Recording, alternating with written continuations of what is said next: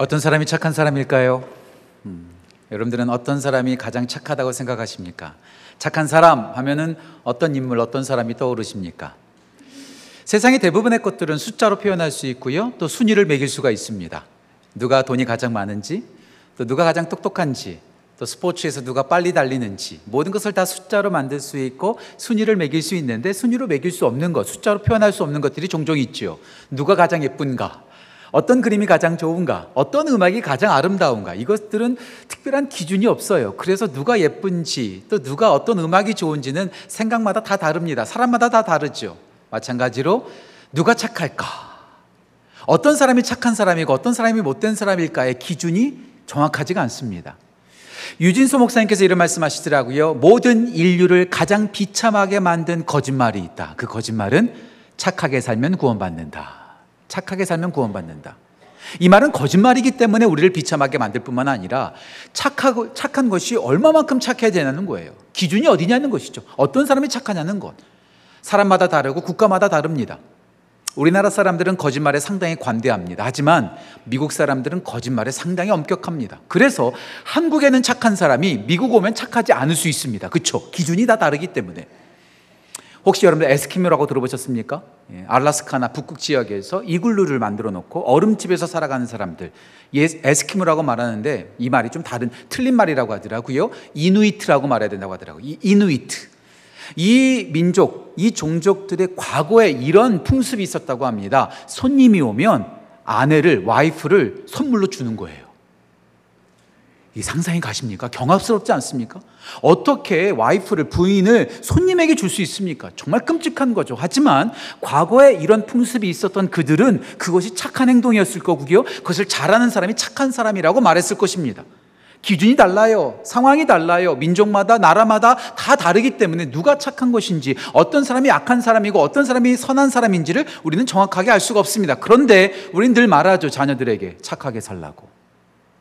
어떻게 사는 것이 착한지도 모르면서 착하게 살라고 말합니다. 착한 사람이 되어야 된다고 우리는 자꾸 생각합니다. 아니요. 성경 말씀 속에서도 착함에 대해서 말하고 있죠. 특별히 성령님의 열매, 예수님의 성품 가운데 착함이 있습니다. 갈라디아서 5장 22절과 23절 말씀 오직 성령의 열매는 사랑과 희락과 화평과 오래 참음과 그 다음에 자비. 지난주에 자비 배웠죠? 이번 주에는 양선, goodness. 양선이 나와요. 착한 것이 성령님의 열매요. 예수님의 성품이요. 우리 가운데 착한 삶을 주님께서 원하시는 것이 아닐까요? 그렇다면 착한 게 뭘까요? 착한 게 뭘까요? 여기서 양선이란 단어가 헬라어로 아가소스네라는 말입니다. 아가소스네. 여러 뜻이 있지만 이 아가소스네라는 뜻 가운데 이런 뜻이 있다고 합니다. 정확하게 기준에 들어맞는 것. 기준에 딱 들어맞는 것이 양선이란 뜻이라는 거예요. 예, 기준에 따라서 착함과 악함, 좋음과 나쁜 것이 결정된다는 것. 자, 그렇다면 그 기준이 뭘까요? 성경에서는 그 기준을 어떻게 말하고 있을까요? 성경에서 찾아볼 수 있겠지만 특별히 착하다는 말을 들은 사람을 우리가 살펴보면 우리가 그 기준을 정확하게 알 수 있겠죠. 성경에서 제가 아는 한 착하다는 말을 들었던 유일한 사람이 바로 오늘 본문에 등장합니다. 사도행전 11장 24절 말씀 바나바죠. 24절 말씀 읽어볼까? 이렇게 나옵니다. 바나바는 착한 사람이요. 성령과 믿음이 충만한 사람이라 이에 큰 무리가 죽게 도하더라. 바나바가 유일하게 착하다는 말을 들었던 사람이라는 거죠. 그렇다면 바나바의 삶을 통해서 우리는 착함의 기준을 알 수 있고 어떻게 하면 착하게 살 수 있을지 하나님께서 원하시는 양선의 사람이 될 수 있을지는 우리는 배울 수 있고 또 소망할 수 있고 그렇게 실천할 수 있겠죠.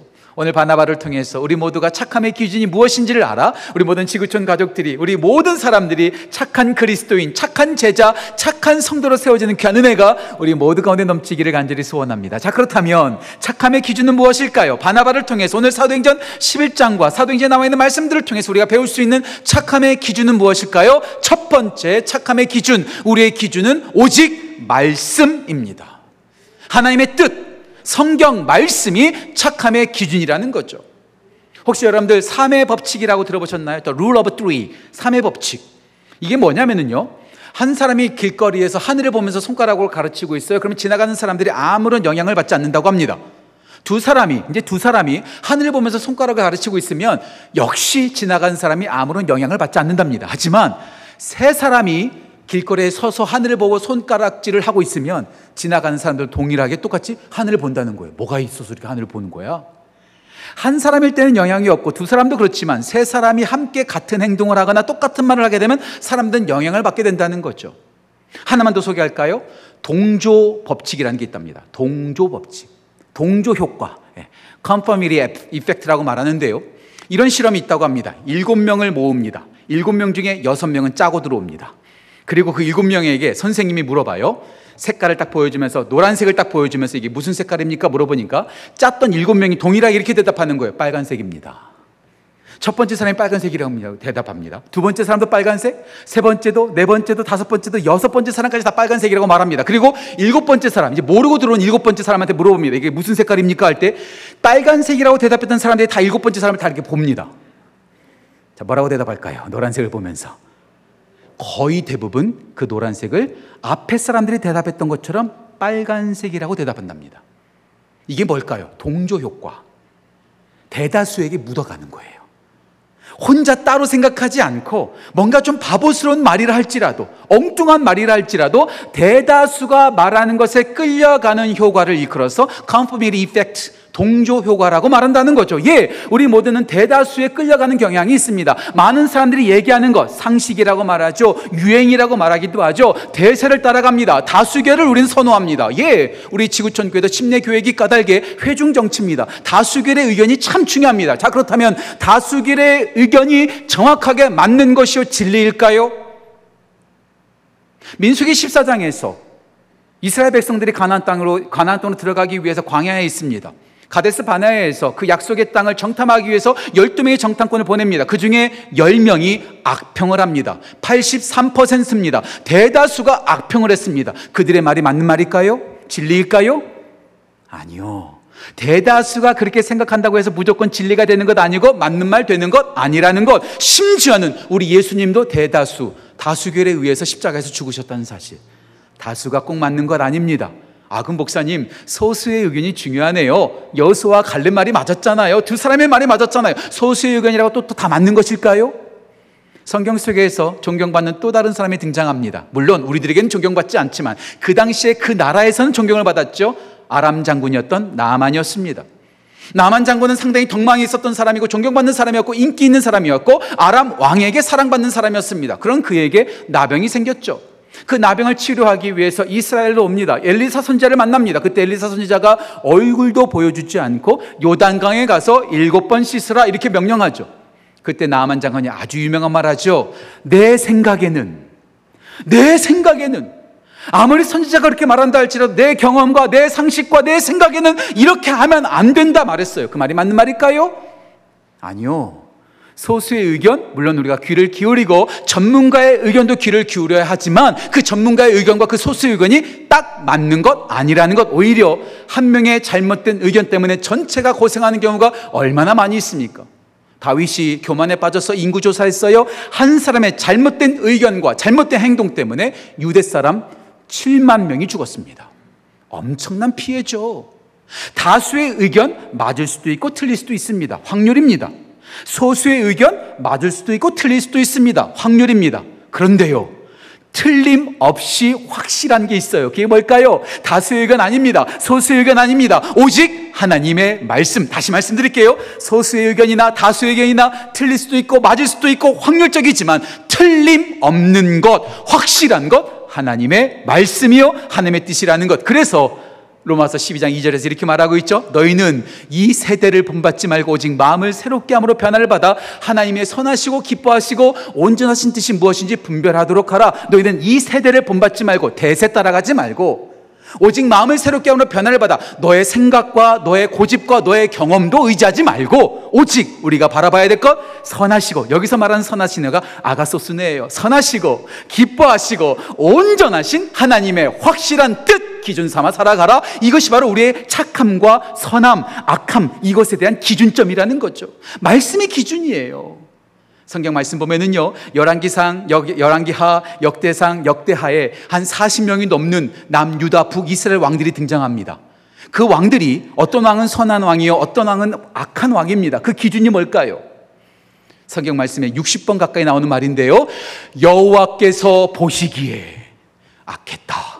여호와께서 보시기에 선했다. 예, 하나님의 뜻 계획과 하나님의 말씀만이 오직 기준이 된다는 것. 그래서 모세를 뒤 이어서 이스라엘의 지도자가 되었던 여, 지도자가 되었던 여호수아에게 하나님께서 말씀하시죠. 우리 한번 같이 한번 읽어볼까요? 여호수아서 1장 7절 말씀. 우리 영상을 보고 같이 한번 읽었으면 좋겠습니다. 같이 읽습니다.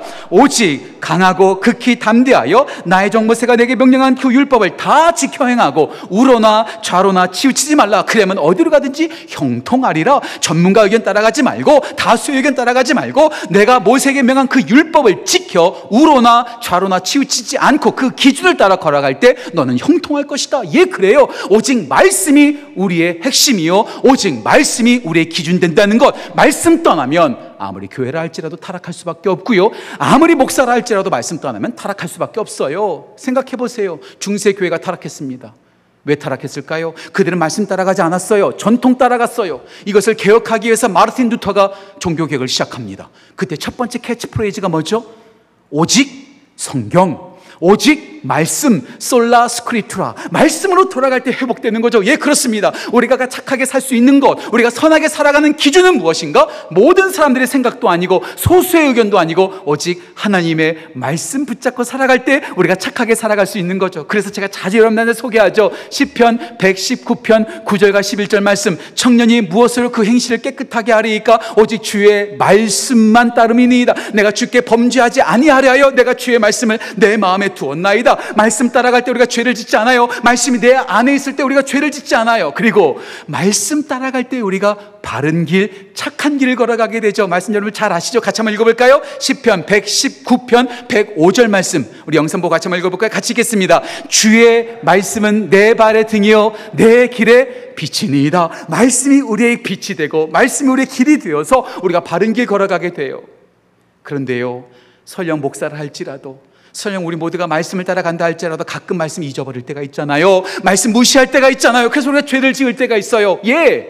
그렇게 죄를 짓고 우리가 무너진다 할지라도 우리를 회복시키시고 치료하는 것 또한 말씀이에요. 히브리서 4장 12절 말씀 하나님의 말씀은 살았고 운동력이 있어 자외 날선 어떤 검보다도 예리하여 우리의 영과 혼과 심령과 고시를 찔러 쪼개기까지 하며 우리의 마음과 생각을 감찰하나니 자외 날선 어떤 검보다도 예리하다. 이 말씀을 유진 피러스 목사님은 날카로운 수술용 메스와 같다. 예.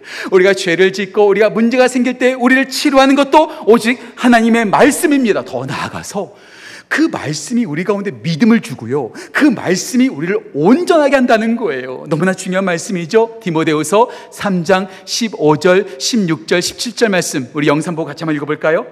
디모데후서 3장 15절부터 16절 좀 길지만 같이 읽겠습니다. 성경은 능히 너로 하여금 그리스도 예수 안에 있는 믿음으로 말미암아 구원에 이르는 지혜가 있게 하느니라. 모든 성경은 하나님의 감동으로 된 것으로 교훈과 책망과 바르게 함과 의로 교육하게 유익하니 이는 하나님의 사람으로 온전하게 하며 모든 선한 일을 행할 능력을 갖추게 하려 함이라. 예, 말씀으로 우리가 믿음을 갖게 되어 말씀으로 우리가 바르게 되고 하나님의 사람으로 온전하게 된다는 것 다시 요약할게요.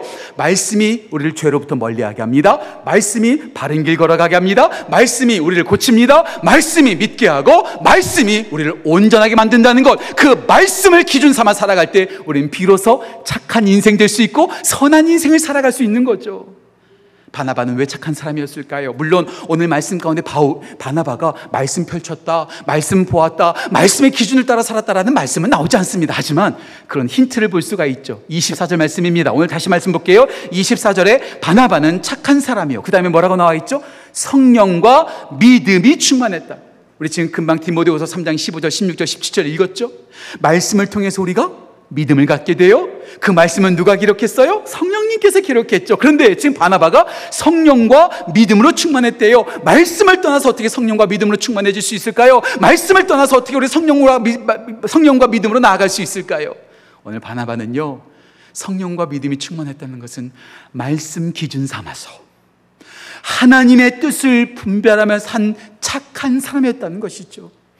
우리 모든 지구촌 가족들, 저를 포함해서 우리 모두가 내 생각에는 다수의 의견 대세 따라가는 사람들이 아니라 세상 유행 따라 살아가는 사람들이 아니라 상식 따라가는 사람들이 아니라 오직 선하시고 기뻐하시고 온전하신 그 뜻을 따라서 좌로나 우로나 치우치지 않고 그 말씀으로 착한 삶 살아가는 우리 모두가 되기를 주님의 이름으로 축복합니다. 말씀이 오직 우리의 기준입니다. 두 번째, 우리의 기준, 착함의 기준은요, 사람입니다. human, person. 사람이 기준입니다. 저는 계속해서 말씀이 우리의 기준이라고 말씀드렸어요. 자, 그렇다면 이 말씀의 메인 팀, 핵심 주제는 무엇일까요? 학자들마다 달라요. 목사들마다 달라요.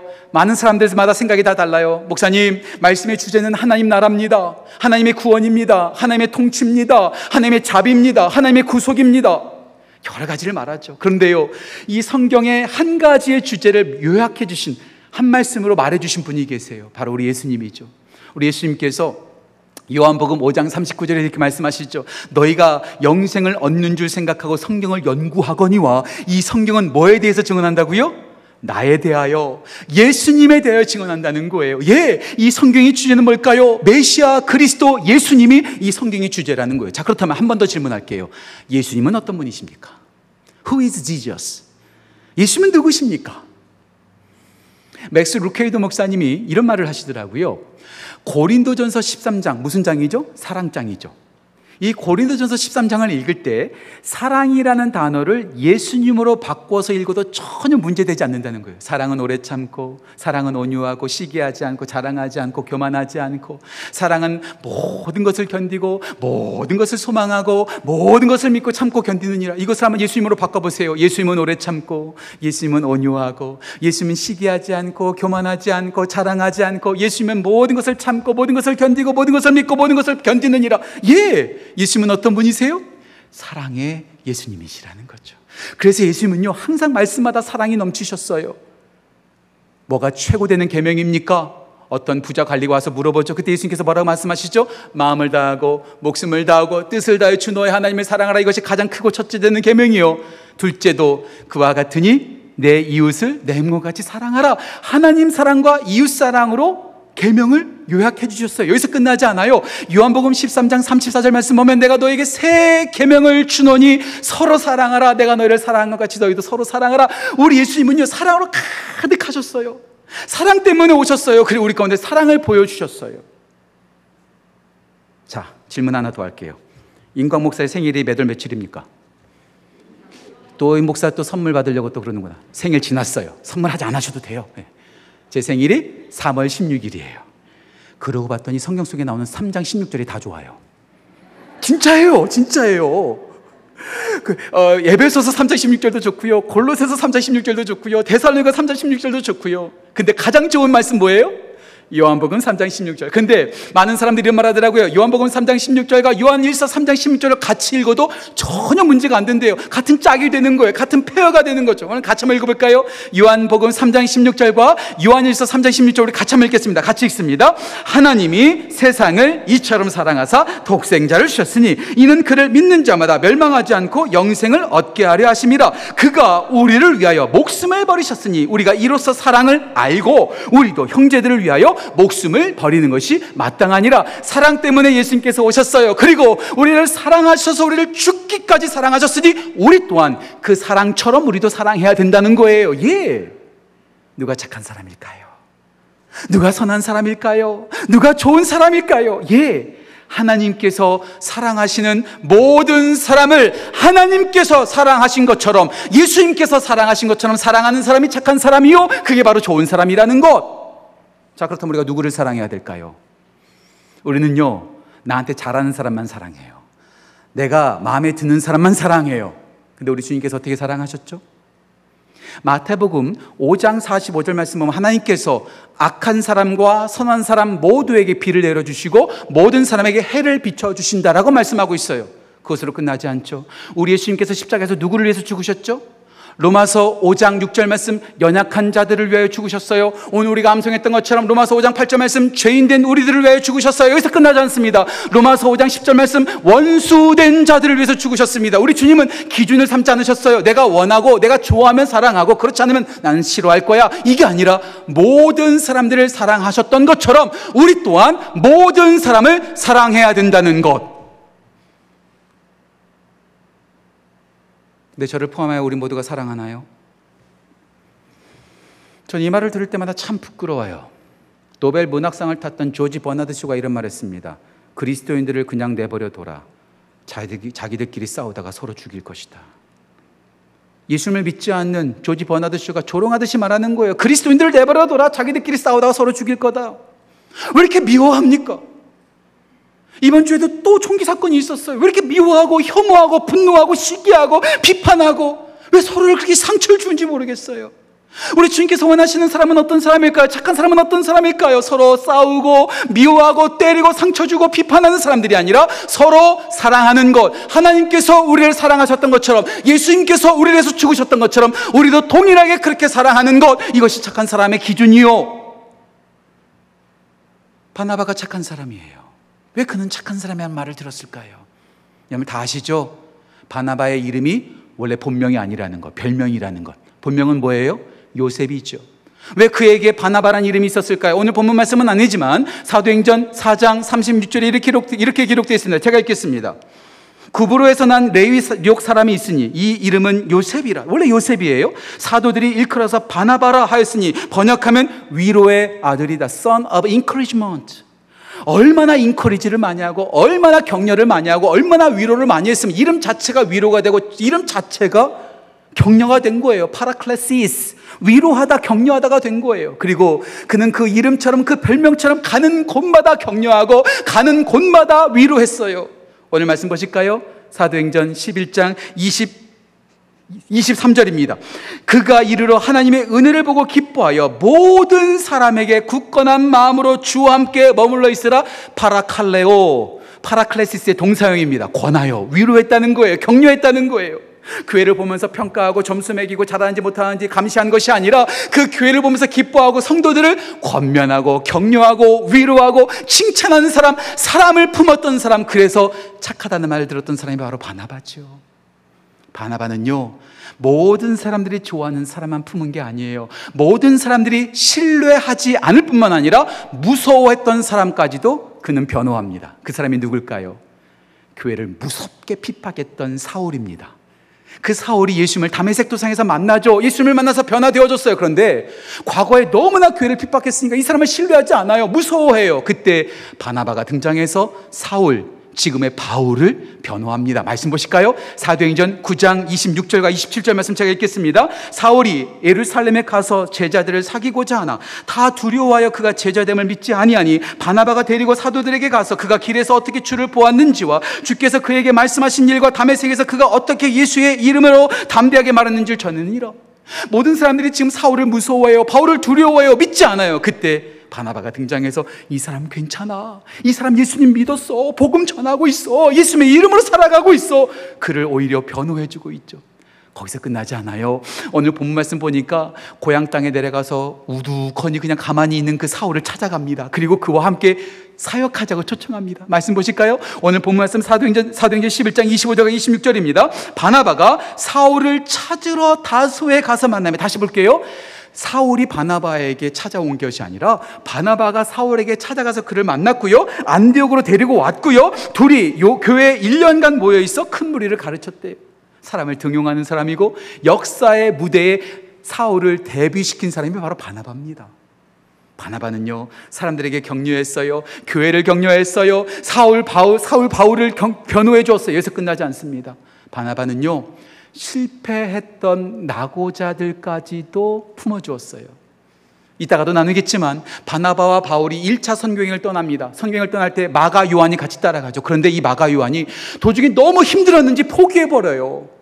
2차 선교행을 떠나려고 할 때 바울은요, 한 번 실패하고 한 번 포기했던 저 마가 요한은 내가 데려갈 수 없다. 그런데요, 바나바는요, 사역보다 사람이 중요했어요. 사람을 품는 게 더 중요했어요. 그래서 그 실패했던 그 마가 요한을 데리고 가자고 싸우는 거죠. 말씀 보실까요? 오늘 본문 말씀은 아니지만 사도행전 15장 37절과 39절 말씀입니다. 이렇게 나왔습니다. 제가 읽겠습니다. 바나바는 마가라 하는 요한도 데리고 가자 하나 바울은 밤빌리아에서 자기들을 떠나 함께 일하러 가지 아니한 자를 데리고 가는 것이 옳지 않다 하여 서로 심히 다투어 피차 갈라서니 바나바는 마가를 데리고 배 타고 구브로로 갔다.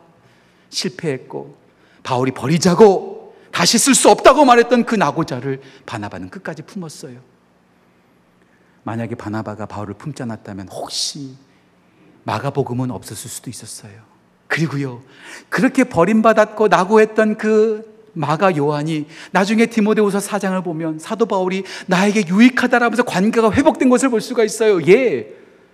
바나바는 사역만 했던 사람이 아니라 task oriented 됐던 사람이 아니라 person oriented 사람을 품는 사람이었고 하나님께서 사랑하는 사람들 변호해주고 격려해주는 사람이었다는 거죠. 예, 그래요. 누가 착한 사람일까요? 말씀의 기준을 따라 하나님께서 사랑하신 모든 사람을 품고 사랑하고 격려하고 칭찬하는 사람, 그 사람이 바로 착한 사람이라는 것. 우리 모든 교회, 우리 모든 지구촌 가족들도 서로 비판하고 싸우고 헐뜯는 것이 아니라 서로 품어주고 서로 변호해주고 서로 신뢰하고 서로 믿어줘서 우리 모두가 그렇게 하나님께서 찾으시는 착한 사람이 되시기를 주님의 이름으로 축복합니다. 착한 사람, 말씀을 기준 따라 살아가는 사람. 착한 사람, 사람을 기준 따라 살아가는 사람. 마지막 세 번째, 우리의 기준, 착함의 기준은 사명입니다. 사명. 사명. 아까 설교를 처음 시작할 때 제가 자, 양선이라는 단어를 아가소스네라고 말했어요. 아가소스네. 이 아가소스네라는 단어가요. 그리스 말 가운데 아레테에서 나왔대요. 아레테, 아레테. 이 아레테라는 말이 무슨 뜻인가? 탁월하다. 뛰어나다. 엑설런스하다는 거예요. 엑설런스하다는 거예요. 그도 그럴 것이 필립 케네슨이라고 하는 그런 학자가 이런 말 하더라고요. 좋은 시계는 뭘까요? 좋은 시계. 비싼 시계, 럭셔리 시계가 좋은 시계일까요? 물론 그렇게 말을 하는 사람도 있겠죠. 하지만 그 사람은 이렇게 말하더라고요. 좋은 시계는 비싼 시계일 수도 있겠지만 시간을 정확하게 알려주는 시계가 좋은 시계다. 그렇잖아요. 가치에 따라서 결정되는 것이 아니라 내가 얼마만큼 그 목적과 만들어진 기능을 잘 탁월하고 뛰어나게 발휘하고 있느냐에 따라서 좋고 나쁨이 결정된다는 것. 자, 그렇다면 좋은 시계가 조, 정확하게 시간을 알려주는 게 좋은 시계라면 좋은 사람은 어떤 사람일까요? 내가 이 땅에 존재하는 이유, 내가 태어난 이유, 내가 만들어진 그 이유와 목적에 정확하게 부합하며 탁월하게 살아가는 사람, 뛰어나게 살아가는 사람이 착한 사람이 아닐까요? 좋은 사람이 아닐까요? 우리가 하나님께서 왜 만드셨을까요? 하나님께서 우리를 왜 만드셨을까요? 뭐 여러 가지 이유가 있겠지만 저는 오늘 여러분들한테 세 가지만 말씀드릴게요. 세 가지의 이유. 첫 번째, 하나님의 기쁨으로 교제하기 위해서 우리를 지으셨어요. 하나님께서 우리를 만드시고 어떻게 하셨죠? 창세기 1장 31절 말씀 보면 하나님 보시기에 심히 좋았더라. 너무 좋았어요. 우리를 보실 때마다 기뻐하시고 우리와 함께 교제하기를 원하시는 분이 바로 우리 하나님이세요. 그래서 이건 3장 16절이 아니네요. 스바냐서 3장 17절 말씀 제가 너무나 좋아하는 말씀이죠. 너의 하나님 여호와가 너의 가운데 계시니 그는 구원을 베푸실 전능자시라. 그가 너로 인하여 기쁨을 이기지 못하여 하시며 너를 참재미 사랑하시며 너로 인하여 즐거의 노래를 부르신다. 우리 하나님께서 우리를 기쁨으로 여기시고 함께 교제하시기 위해서 우리를 만드셨어요. 두 번째 목적 예배하게 하기 위해서 찬송을 부르게 하시기 위하여 우리 주님께서요 잊어버리지 않게 성경 장절도 이렇게 하신 것 같아요. 이사에서 43장 21절 4321 이사에서 43장 21절 이 백성은 내가 나를 위하여 지었나니 나의 찬송을 부르게 하려 하심이라 예 찬송하고 예배하는 것 우리를 지음 받은 목적이라는 거죠 그래서 우리 주님께서 요한복음 4장 23절에 말씀하시죠 아버지는 참되게 예배하는 자들을 찾으신다고요. 예. 우리의 존재 목적 하나님의 기쁨이요. 우리의 존재 목적 하나님을 예배하는 것. 세 번째. 이게 중요해요. 우리가 존재하는 목적. 하나님의 선한 일을 하게 하려고. 하나님의 선한 일을 하는 것. 이것이 우리의 존재 목적이라는 거죠. 제가 매주일 설교마다 이 말씀을 인용하는 것 같아요. 우리 다시 한번 읽어봤으면 좋겠어요. 에베소서 2장 10절 말씀. 우리 영상으로 같이 읽었으면 좋겠어요. 에베소서 2장 10절 같이 읽겠습니다. 우리는 그가 만드신 바라 그리스도 예수 안에서 선한 일을 위하여 지으심을 받은 자니 이 일은 하나님이 전에 예비하사 우리로 그 가운데 행하게 하려 하심이라 선한 일 이게 바로 아가소스입니다. 양산과 똑같은 단어예요. 우리가 왜 지음 받았다고요? 우리가 여기 왜 존재한다고요? 잘 먹고 잘 살기 위해서 떵떵거리면서 살기 위해서 우리가 이 땅에 지음 받은 것이 아니요. 하나님의 착한 일, 하나님의 좋은 일, 그 사명을 감당하기 위해서 이 땅에 존재한다는 것이죠. 바나바는 왜 착한 사람이었을까요? 왜 좋은 사람이었을까요? 그는요 자기 자신을 위해서 살아가지 아니하고 주님께서 명하신 일을 하면 그 어떤 것이든지 순종하는 사람이었고 그 사명을 감당하는 사람이었기 까닭에 그가 착한 사람이라는 거예요. 오늘 본 말씀 다시 한번 볼까요? 사도행전 11장 22절에 이런 말씀이 있습니다. 예루살렘의 교회가 이 사람의 소문을 듣고 바나바를 안디오까지 보냈다는 거예요. 그 당시에 예루살렘은 안전한 곳입니다. 가장 편한 곳입니다. 가장 좋은 곳입니다. 그런데 이방 땅 안디옥 땅으로 보내는 거예요. 얼마나 힘듭니까? 얼마나 어렵습니까? 그런데 교회가 보내니까 순종하는 거예요. 사명이 있으니까. 그리고 그곳에 가서 또 그 교회를 섬겨요. 그 섬기는 모습 보실까요? 오늘 사도행전 11장 26절 말씀 한번 같이 읽겠습니다. 우리 영상 보고 같이 읽습니다. 같이 읽습니다. 교회에 1년간 모여 있어 큰 무리를 가르쳤고 제자들이 안디옥에서 비로소 그리스도인이라 일컬음을 받게 되었더라. 그렇게 보내심을 받아서 그 교회에 가서 쉬지 않고 놀지 않고 1년간 성도들을 가르쳤어요. 제자들을 가르쳤어요. 가르치는 거 쉽지 않아요. 어려워요. 하지만 사명이니까 내가 존재하는 이유니까 바나바는 쉬지 않고 그 땅에 가서 교회를 세우고 교회를 섬기고 성도들을 가르치는 거죠. 그런데요, 바나바의 사명이 여기서 끝나지 않습니다. 오늘 본문 말씀은 아니지만 더 힘든 명령을 하나님께서 하세요. 그 명령이 뭘까요? 우리 한번 같이 한번 읽어볼까요? 사도행전 13장 2절과 3절 말씀 좀 길지만 우리 같이 한번 읽어봤으면 좋겠어요. 같이 읽겠습니다. 주를 섬겨 금식할 때 성령님이 이르시되 내가 불러 시키는 일을 위하여 바나바 바울을 따로 세우라 하시니 이에 금식하고 기도하고 두 사람에게 안수하여 보내니라. 아니 바나바 바울을 지금 어떻게 하는 거예요? 성령님께서 선교사로 파송하시는 거예요. 제가요, 이 말씀을 하용조 목사님께서 사도행전 강의하실 때 들었던 말씀 아직도 잊을 수가 없어요. 그때 하용조 목사님께서 이렇게 말씀하시더라고요. 당시 안디옥 교회가 바나바와 바울을 선교사로 파송한 것은 오늘로 말하면 담임 목사와 선임 부목사를 선교사로 파송한 것 똑같다는 거예요. 가장 중요한 인물, 가장 우리가 있게끔 도와준 인물, 가장 필요하고 가장 핵심적인 그 바나바와 바울을 지금 선교사로 파송하고 있는 거예요. 그런데 지금 성령님께서 그렇게 하시니 지금 바나바와 바울이 군소리 없이 순종하는 거죠. 누가 착한 사람일까요?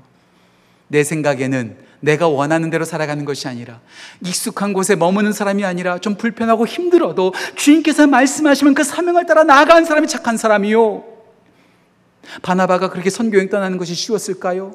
편했을까요? 좋은 일이었을까요? 아니요. 얼마나 힘들었는지 몰라요. 사도행전 13장과 14장이요. 바나바와 바울의 1차 선교 여행이 자세히 등장하고 있거든요. 힘든 일이 참 많았어요. 그 힘든 일이 많았던 것 중에서 제가 한 말씀만 읽어볼게요. 사도행전 13장 50절에서 바나바와 바울이 선교하면서 이런 고통을 당합니다. 제가 읽겠습니다. 이에 유대인들이 경건한 귀부인들과 그 신의 유력한 자를 선동하여 바울과 바나바를 박해하게 하니 그 지역에서 쫓겨났다. 얼마나 힘들었어요. 환영받지 않았어요. 힘들었어요. 박해를 받았어요. 돌도 맞았어요. 어려움도 당했어요. 하지만 하나님께서 나에게 맡기신 사명, 그 착한 일을 위해서 바나바는 포기하지 않아요. 바나바는 주저하지 않아요. 바나바는 계산하지 않아요. 그 말씀대로 순종하면서 나아가는 것, 그 사명을 감당하기 까닭에 바나바는 착한 사람이라고 명을 듣는 것이 아닐까요? 전 가끔 가다가 100여 년 전에 조선 땅에 찾아와서 선교 사명을 감당했던 선교사님들의 이야기를 들을 때마다 참 감동이 되고 눈물이 날 때가 참 많습니다. 서서평이라는 선교사님을 다 아시죠? 엘리자베스 샤핑 이제 다 알려주신 것 같아요. 이분이 30대 미혼 결혼도 안 했는데 여자의 몸으로 조선 땅에 왔어요. 전라도 지역에서 사역하셨죠. 고아 14명, 버려진 고아 14명을 입양해서 집안에서 같이 키우면서 살았어요. 소방 맞은 여인들 38명을 집으로 초청해서 같이 살았어요. 나병 환자들을 도왔어요. 평생 그곳에서 어려운 사람들을 섬기고 복음으로 섬겼어요. 그리고 그녀가 쉰이 넘었을 때 그가 하나님의 품에 안기죠. 여러분 다 이야기 들으셔서 아시잖아요. 그녀가 하나님 품에 안겼을 때 남겼던 것 세 가지. 담요 한 장, 쌀 두 홉, 동전 27전이 전부였어요. 그녀의 시신을 수습하기 위해서 성도들이 그 집에 찾아갔었을 때 그녀의 사무실에 걸려있던 액자에 써져 있던 말, 이런 다 기억하시잖아요. Not success, but service. 성공이 아니다. 나의 성공 위해서 살아가는 것이 아니라 하나님께서 나에게 주신 그 사명을 따라서 섬기는 것, 이것이 나의 살아갈 길이다라고 그는 그렇게 살았어요. 그렇게 모든 것을 바치면서 살았어요. 한 명만 더 소개할까요? 마벨 영이라고 하는 여자 선교사님이 계십니다. 이분은 베드, 어, 펜실베니아 베들레헴에서 태어났어요. 여기서 가까운 곳에서 태어났죠. 간호사가 되고 싶어서 간호사 공부를 했어요. 그리고 펜실베니아 있는 병원에서 세인트 루크 하스피틀에서 그는 그렇게 간호사로 사역했어요. 간호사로 일했어요. 정말 편안하게 살아갔어요. 그렇던 그녀에게 선 살이 넘었을 때 하나님께서 소명을 주십니다. 조선 땅으로 가라고. 조선 땅에 가서 의료 혜택을 받지 못하는 사람들, 복음을 몰라 죽어가는 그 영혼들에게 가서 복음 전하고 그- 그들을 섬기라고. 그녀 또한 결혼하지 않고 미혼이었지만 30세의 나이에 조선 땅으로 옵니다. 원산 지역에서 3년 동안 간호사역을 합니다. 서울로 올라와서 세브란스 병원에서 또 사람들을 섬깁니다. 주일이 되면 남대문 교회 가서 성가대로 찬양대로 섬기는 거예요. 평생 그렇게 섬기는 거예요. 그녀에게 한 가지 소망이 있었답니다. 하나님, 저 섬기다가 죽게 해주세요. 저 섬기다가 하나님 품에 안기게 해주세요. 그리고 그녀에게 52살이 되었을 때 풍토병이 찾아옵니다. 그리고 그녀가 사역하는 도중에 하나님의 부름을 받습니다. 그녀의 시신이 지금 서울에 가면 양화진이라고 하는 선교사 묘비역이 있다고 하잖아요. 거기에 안치되었어요. 그 마벨 비영이라고 하는 선교사님의 그 묘비명에 이렇게 써 있다고 합니다. 그녀는 할 수 있는 것을. 그녀는 할 수 있는 것을 다 했다. She has done what she could. 할 수 있는 모든 것. 주의 사명을 위해서 감당할 수 있는 모든 것 하나도 아끼지 않고 다 쏟아 부었기 까닭에 우리 조선 땅 가운데 복음이 심어진 것이 아닐까요? 우리가 지금 여기 와 있는 것이 아닐까요? 예, 사명을 다하는 삶. 오늘 우리 송교사님 와 계시는데요. 송교사님께서 체코에서 난민들을 섬기고 그 모든 것을 섬기기 까닭에 그 땅 가운데 복음과 사랑이 빛을 비치는 것처럼 예, 우리 자신을 위해서 살아간 사람이 착한 사람이 아니오. 돈 많은 사람이 착한 사람이 아니오. 떵떵거리는 사람이 착한 사람이 아니오. 나에게 주신 그 사명을 따라 모든 것을 바치는 사람. 그 사람이 착한 사람이요. 저는 확신합니다. 서서평 선교사님. 저는 확신합니다. 마벨 영 선교사님. 그 나라에서 하나님을 만날 때 하나님은 분명히 말했을 거예요. 너희들 참 착하다. 너희들 참 착하다. 너 위에서 살아가지 않고 나 위에 살아가 주니 너 참 착하다. 여러분 나중에 우리가 주님을 만나볼 때 여러분들은 뭐란 말을 듣겠습니까? 너 돈 많이 벌었구나. 너 정말 인기 있는 삶을 살았구나. 이런 말 듣고 싶으세요? 아니면 너 참 착하다. 나를 위해서 다 바쳤으니 너 참 착하다. 예, 누가 착한 사람일까요? 세상 사람들은 다르게 말할 거예요. 하지만 우리는 분명히 말합니다. 하나님의 말씀의 기준을 따라 살아가는 사람, 하나님께서 사랑하는 사람들을 사랑하는 사람, 더 나아가서 나에게 주신 그 사명을 아끼지 않고 모든 것을 바쳐 섬기는 사람, 그 사람이 착한 사람이라고요. 전 우리 모두가 말씀을 따라 하나님께서 사랑하신 사람들을 사랑하고 끝까지 사명을 다하는 착한 지구촌 가족, 지구촌 성도 되시기를 주님의 이름으로 소망하고 또 여러분들을 축복합니다. 진짜 착한 사람이 누굴까요? 아니요. 왜 우리가 이렇게 착한 사람을, 착한 인생을 살아야 될까요? 왜 좋은 인생을 살아야 될까요? 우리 가운데 진짜 착한 분이 계시기 때문에. 우리 가운데 진짜 좋은 분이 계시기 때문에 그렇죠. 우리 예수님께서 자기를 이렇게 말씀하십니다. 요한복음 10장 14절. 나는 착한 목자다. 나는 선한 목자다. 나는 너희를 위하여 내 양을 위하여 모든 것을 목숨까지도 버렸다라고 말씀하세요. 우리 예수님이 가장 착한 분이셨어요. 우리 예수님이 가장 선한 분이셨어요. 왜요? 하나님의 말씀을 따라 이곳에 오셨어요. 그리고 하나님께서 사랑하시는 우리들을 끝까지 사랑하셨어요. 그리고 십자가에서 테텔레스타의 모든 것을 이루기까지 사셨어요. 가장 착하신 예수님 때문에 우리가 지금 여기 구원받아서 예배할 수 있다는 것. 예, 그 예수님이 착하게 사셨던 것처럼 우리도 착하게 살아야죠. 착하신 예수님께서 십자가에서 물과 피를 다 쏟으시고 그 살이 찢기셨던 것처럼 그 예수님의 살과 피를 기념하는 주의 만찬에 우리 모든 지구촌 가족들을 초대합니다. 예수님께서 우리를 위해서 모든 것을 바치셨습니다. 이 시간 주의 만찬을 준비하면서 함께 찬양했으면 좋겠어요. 이 시간 제가 좀 가사를 좀 바꿨습니다. 함께 좋으신 하나님 찬양할 때 하나님 그 하나님을 바라보며 그 예수님의 사랑을 바라보며 그 십자가를 바라보며 나아갑니다. 그 착하신 예수님 때문에 내가 여기 있습니다. 함께 이 시간 찬양하며 나아가겠습니다.